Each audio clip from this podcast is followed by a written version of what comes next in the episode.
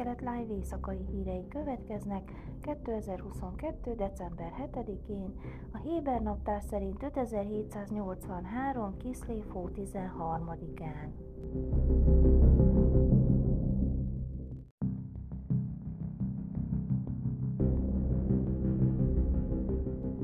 Jesatit kedden felszólította az aktivistákat, hogy a hétvégén vonuljanak utcára és tiltakozzanak a Benjamin Netanyahu vezette várható új kormány ellen.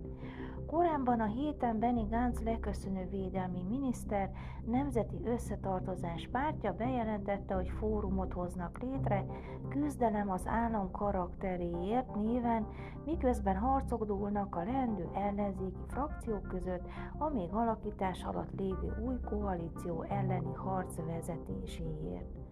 A Jesadit felszólította támogatóit, hogy állítsák meg az őrületet, és küzdjenek az országért azzal, hogy péntek délelőtt és szombat délután az utcákon és a hidakon tüntetnek.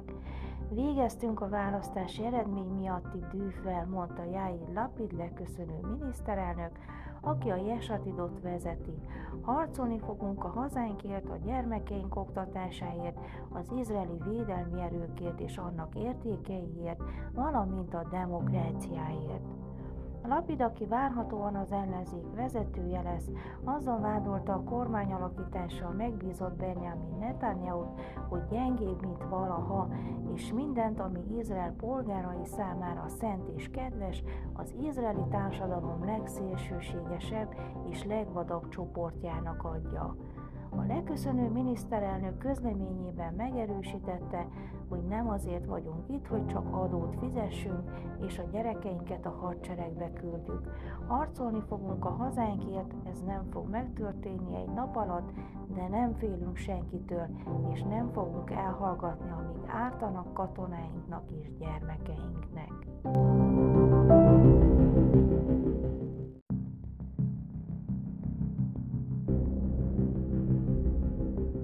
Eszter Hajut a legfelsőbb bíróság elnöke kedden óva intett minden olyan lépéstől, amely hatással lenne az igazságszolgáltatás függetlenségére, mondván, hogy szabadság nélkül a bírák nem teljesíthetik küldetésüket a nyilvánosság felé.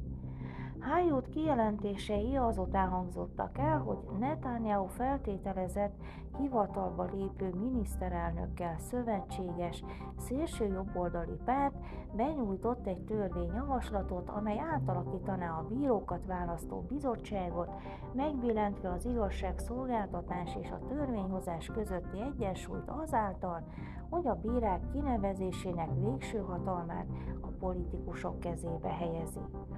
Netanyahu a szélső jobboldali és vallásos pártok tömbjét győzelemre vezette a november 1 választásokon, és új kormány megalakításán dolgozik, leváltva Lapidot. Új koalíciójának valamennyi pártja támogatásáról biztosította az úgynevezett felülíró záradékot, amely lehetővé tenni a parlamenti képviselők számára, hogy újra törvénybe iktassák azokat a törvényeket és határozatokat, amelyeket a legfelsőbb bíróság elkaszált, antidemokratikusnak bélyegezve, valamint korlátozná és potenciálisan megakadályozná a bírókat, hogy fékként szolgáljanak a politikai többséggel szemben. Bár nem említett konkrétan javaslatokat, Hájút az újonnan kinevezett magasrangú bíráknak és bírósági tisztviselőknek tartott ünnepségen hangsúlyozta, bírói hűségünk az egész izraeli közvélemény és minden egyes személy iránti, aki alkotja. De ez a küldetésünk, mint a teljes közvélemény megbízottjai, nem valósítható meg anélkül, hogy megőriznénk azokat az alapelveket, amelyek egy demokratikus országban minden igazságügyi hatóság éltető elemei, és ezzel adta bírói függetlenségre és semlegességre gondolok, személyes és intézményi szinten egyaránt. Biztos vagyok benne, hogy továbbra is szilárdan ki fogunk állni a jogállamiság őrzése mellett, amikor a jog és egyedül az van a szemünk előtt, tette hozzá Hájút.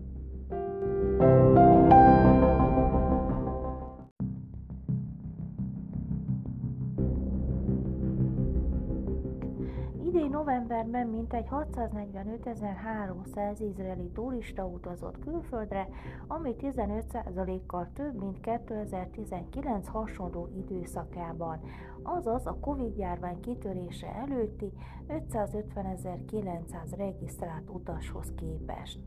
A külföldre utazó izraeliek 92%-a légiúton hagyta el az országot, közölte a Központi Statisztikai Hivatal. Az országba bejövő turizmus azonban elmarad a vírus kitörése előtti átlagtól. A statisztikai hivatal jelentése szerint novemberben 369.800 látogató érkezett Izraelbe, ami 26%-os csökkenést jelent a 2019 novemberi 502.900 beutazó látogatóhoz képest, akik közül 39.100 egy nap alatt elhagyta az országot, valamint 29.700 tengeri utazás révén érintette Izraelt. Idén novemberrel bezárólag összesen 2,6 millió látogató érkezett Izraelbe, ami 42%-os csökkenés a 2019 azonos időszakában mért rekord 4,5 millióhoz képest, miközben 7,7 millióan utaztak külföldre, ami 10%-os csökkenés a 2019-es év hasonló időszakában regisztrált 8,5 millióhoz képest.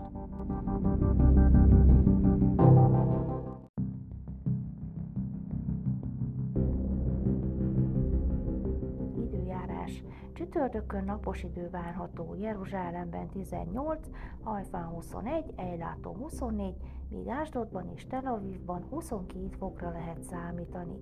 Ezek voltak az új kelet live hírei szerdán.